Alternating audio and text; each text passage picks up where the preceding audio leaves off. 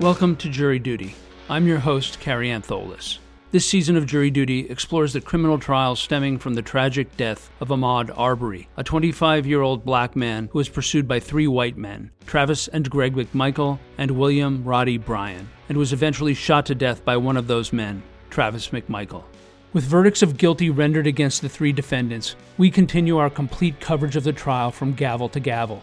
In our last episode, we examined the first half of Laura Hogue's closing argument on behalf of Greg McMichael, including a review of the fallout from her controversial reference to Ahmaud Arbery's, quote, long, dirty toenails, end quote. In this episode, we follow Hogue's closing all the way to its conclusion. That's coming up after the break.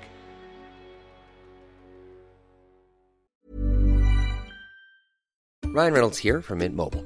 With the price of just about everything going up during inflation, we thought we'd bring our prices down.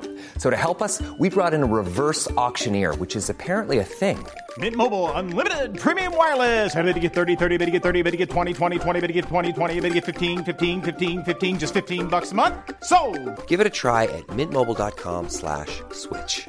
$45 upfront for three months plus taxes and fees. Promo for new customers for limited time. Unlimited more than 40 gigabytes per month. Slows. Full terms at mintmobile.com.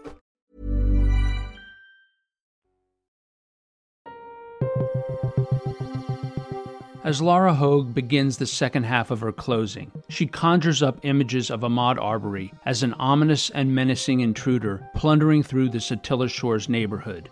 Again, these statements to the jury invoke a very specific idea of who is welcome in such a neighborhood and whose presence creates a frightening and unsettling environment.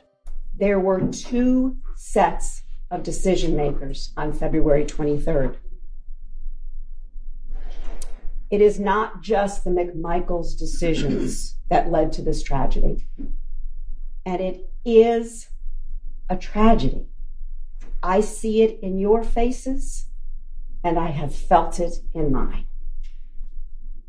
A young life lost, grieving parents. Greg and Travis didn't have to do anything on February 23rd. Greg could have looked up from his boat cushions saw Ahmaud Arbery run past and shrug his shoulders. Maybe call 911. Maybe call Officer Rash. Maybe text Diego Perez. And the fear and the frustration of this neighborhood would continue. But Greg McMichael's driveway decision wasn't the only decision that set this tragedy in motion. Ahmaud Arbery was not an innocent victim plundering through Larry English's house on February 23rd, just as he wasn't an innocent victim all the other nights, like October 25th, or November 18th, or December 15th, or February 11th. Is he the person responsible for stealing Larry English's expensive boat equipment? I don't know. We don't know. No one investigated that. But can anyone reasonably believe that Ahmaud Arbery was just doing a looky loo on those nights in what has been described and shown to you as a home drenched in absolute darkness. The judge will instruct you that you must use common sense and reason. There was no legitimate reason for Ahmaud Arbery to be plundering through Larry English's house those four nights, and again on the afternoon of February 23rd. Ahmaud didn't live there, he didn't work there, he didn't have friends there. He didn't have a girlfriend there. He wasn't hanging out with a friend in that neighborhood who was a friend of a friend. He didn't jog through that neighborhood. He was a recurring nighttime intruder. And that is frightening and unsettling a looky loo in an open, unsecured construction site. Why did we have to withstand that drumbeat? Why? Let's clear a few things up. The judge will charge you that for burglary purposes, a dwelling is any structure that is intended for residential use. It makes no difference if it's occupied, being built, under construction, unoccupied, or vacant. And that only makes sense. How could you ever build a home if it wasn't really yours to protect until it was done? For that matter, how could you ever expect your stuff to be safe when your teenager forgets to close the garage door? Really, with all the important law to consider, why the misdirection? Why? And why the insensitivity to the neighbors of Satilla Shores? It's only a looky loo when it isn't your neighborhood. It's only an open, unsecured construction site when it's not the building of your dream home, hastened by this impending fatal illness of Larry English's. It's only a property crime when you're not Subi Lawrence across the street from that house, living alone, trying to raise three rambunctious boys, and you can't even let them outside to play. It's only a property crime if you're not Diego and Brooke Perez trying to raise three little girls safely next door to 220 Satilla Drive. No one but Ahmaud Arbery made the decision to repeatedly and unlawfully enter into that house over and over again. No one but Ahmaud Arbery made the decision to run like the wind when the police car responded to the calls from the owner and the neighbors.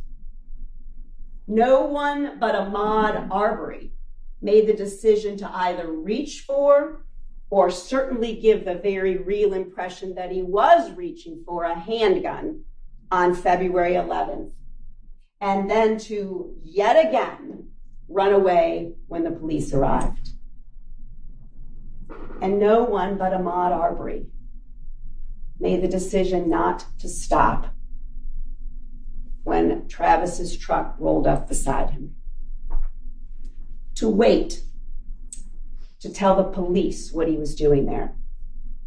Or just plain run away into the woods or in the culverts that you'll see all over the state's evidence, or the open yards or the open garages, or yell the word help or just keep going right, straight down Satilla Drive, right into Officer Minshew's patrol car.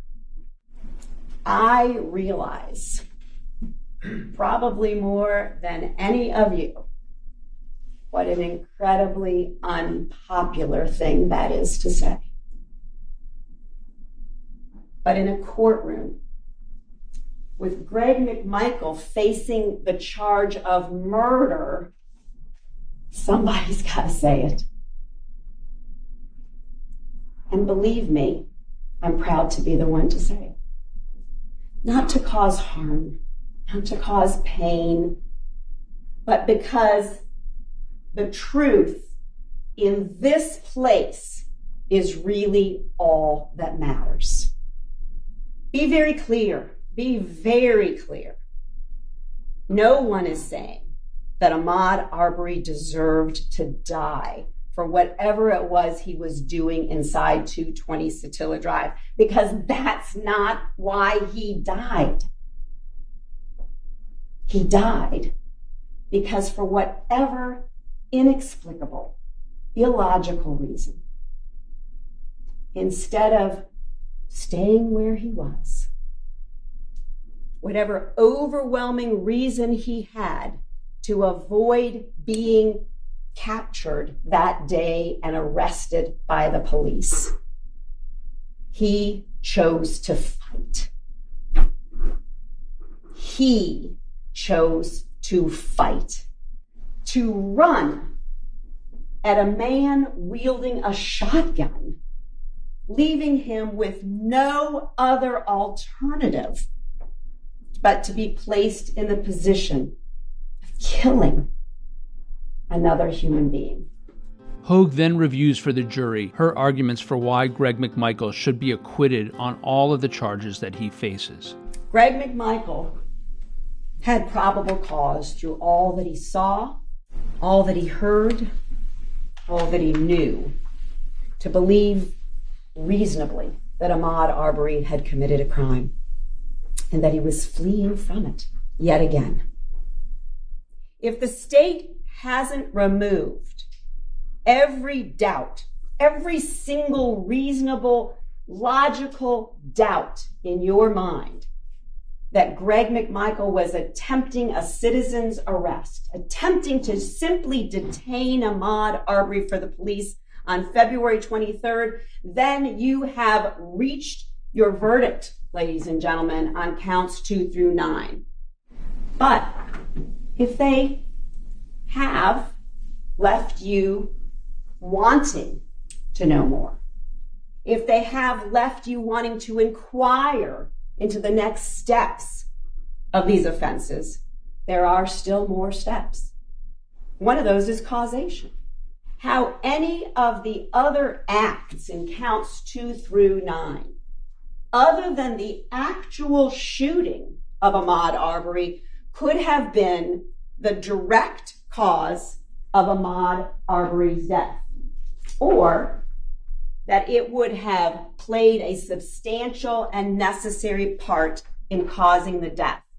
You would have to find that the goal of trying to detain Ahmaud Arbery for the police without using any excessive force, no fists, no discharge of the mm-hmm. weapon, before that left turn attack on Travis, then the case is over yet again on counts two through nine. It would have to be not guilty because there would have been no causation between the counts that don't involve the actual discharge of that firearm. And then, if you wanted to go one further step, you would have to ask yourself about Greg's role in all of this while riding in the back of the pickup truck.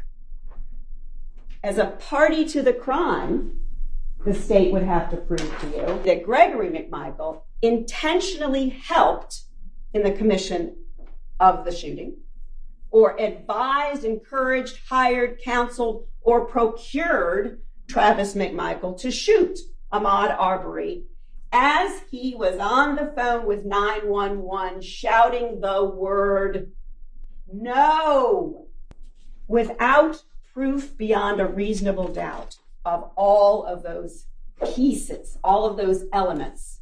The state simply has not met their case. Hey, it's Ryan Reynolds, and I'm here with Keith, co star of my upcoming film, If, only in theaters, May 17th. Do you want to tell people the big news? All right, I'll do it. Sign up now and you'll get unlimited for $15 a month in six months of Paramount Plus Essential Plan on us. Mintmobile.com slash switch. Upfront payment of $45 equivalent to $15 per month. Unlimited over 40 gigabytes per month. Face lower speeds. Videos at 480p. Active Mint customers by 531.24 get six months of Paramount Plus Essential Plan. Auto renews after six months. Offer ends May 31st, 2024. Separate Paramount Plus registration required. Terms and conditions apply if rated PG.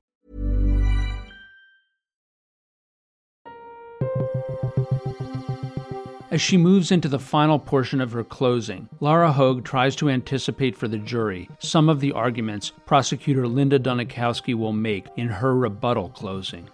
When I sit down, I get no more chance to speak with you. And that's a tough thing for me. I have to know that the state gets the last word. So, given the state's opening and some of their cross examination of witnesses, despite how careful I know you all were with your notepads and pens, with your attention, with your focus, I have to raise a few more things to make sure you notice them because the stakes are so incredibly high. Ms. Dunikoski told you in her initial closing argument she was afraid that we'd persuade you of the things that we're sharing with you about the state's case. I'm afraid that she's going to cherry pick. Cherry picking is this it's choosing and taking only the most beneficial items from all that's been provided to you and trying to turn that into a fact. Don't look over there at all the rest of the stuff. Just look at these beautiful cherries I've picked. Context determines meaning. Stop or I'll blow your M effing head off. You heard that from opening statement and you heard it all the way through the trial versus the actual reality that I think I saw you all write down of what Greg McMichael told Parker Marcy and what the investigators testified about what it really meant and when it really was supposed to have happened. So Mr. Hogue cross examined those officers to say, let's draw down on when that was supposed to have happened. He said it was supposed to have happened at the final confrontation. The same place where Greg's on the phone with 911? Yes. That's what he thought he said. So whatever he said on 911, Mr. Hogue asked the investigator, would that be the most accurate way of knowing what he really said? And that investigator, just like all of you, would say, Of course. You are the decider of the facts.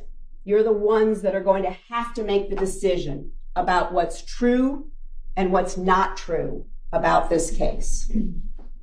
So I'm going to tell you I've got one more concern before I sit down. And that is, I could be completely wrong about this, but I'm concerned about it. So I want to share it with you since I can't come back up in case my suspicions are correct.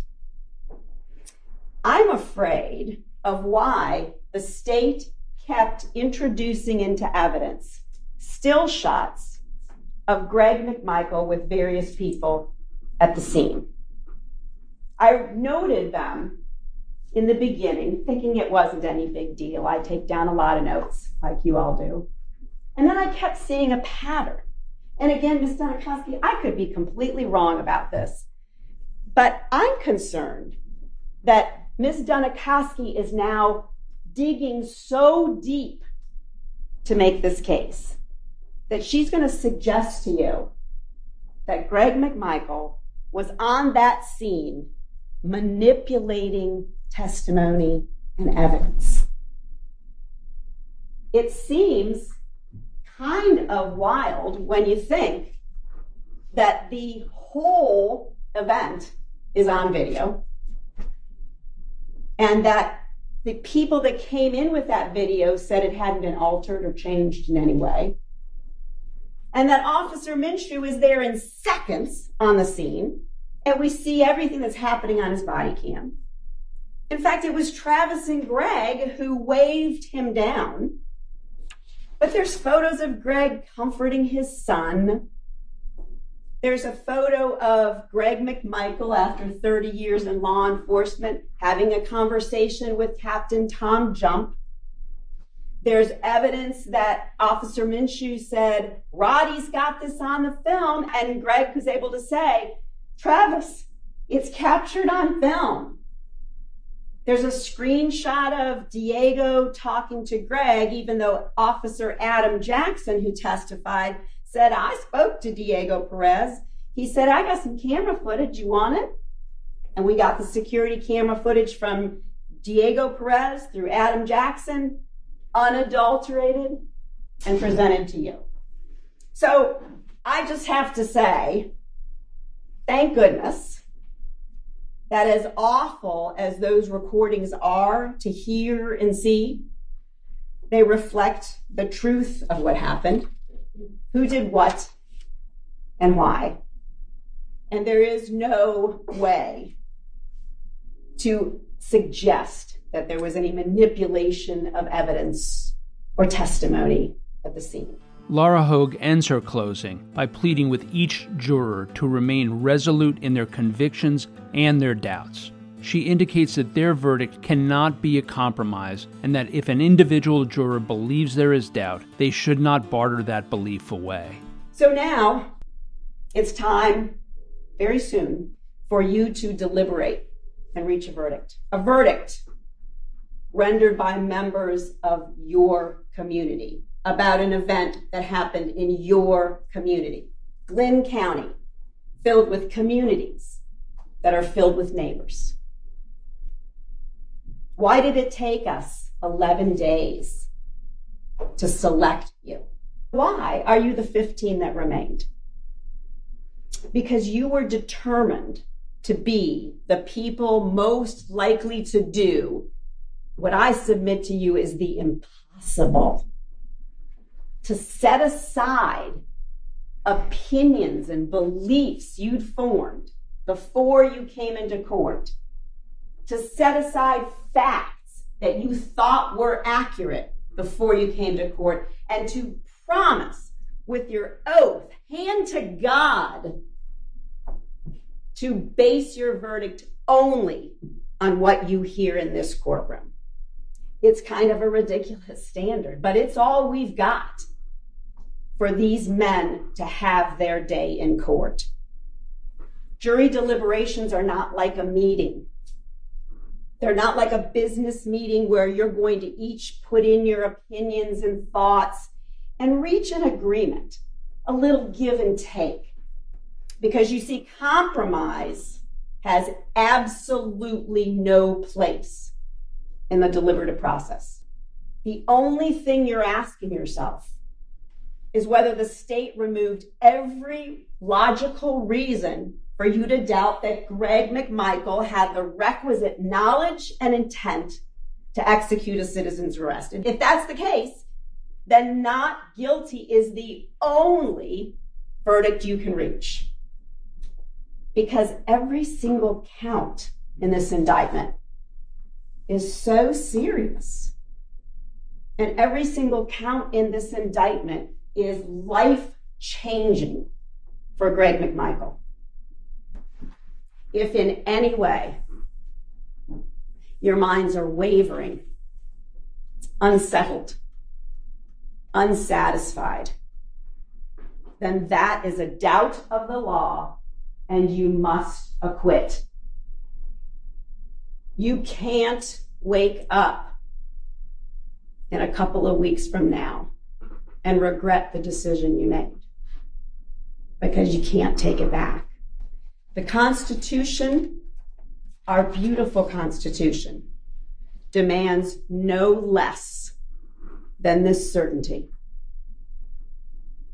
The grandparents on golf carts in Satilla Shores, the kids on bikes in your neighborhood, the couples walking their dogs after dinner in our small town neighborhoods deserve no less. Greg McMichael is not a murderer. He's not guilty.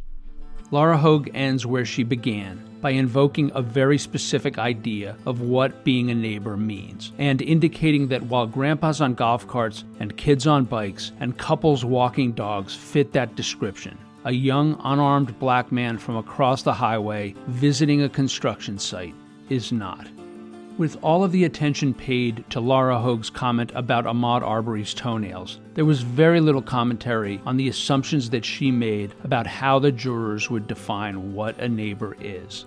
It seems fitting to close this episode with an excerpt from Judge Timothy Walmsley's statement when he was sentencing the three defendants. I read somewhere, and I don't remember where it was, that at a minimum, Ahmaud Arbery's death should force us to consider expanding our definition of what a neighbor may be and how we treat them.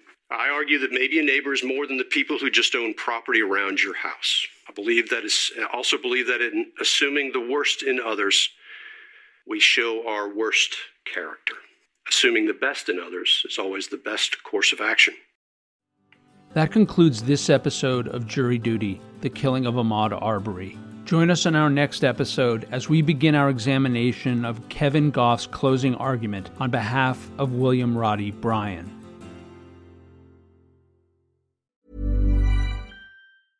Even when we're on a budget, we still deserve nice things. Quince is a place to scoop up stunning high end goods for 50 to 80% less than similar brands. They have buttery soft cashmere sweaters starting at $50, luxurious Italian leather bags, and so much more. Plus, Quince only works with factories that use safe, ethical, and responsible manufacturing. Get the high-end goods you'll love without the high price tag with Quince. Go to quince.com/style for free shipping and 365-day returns.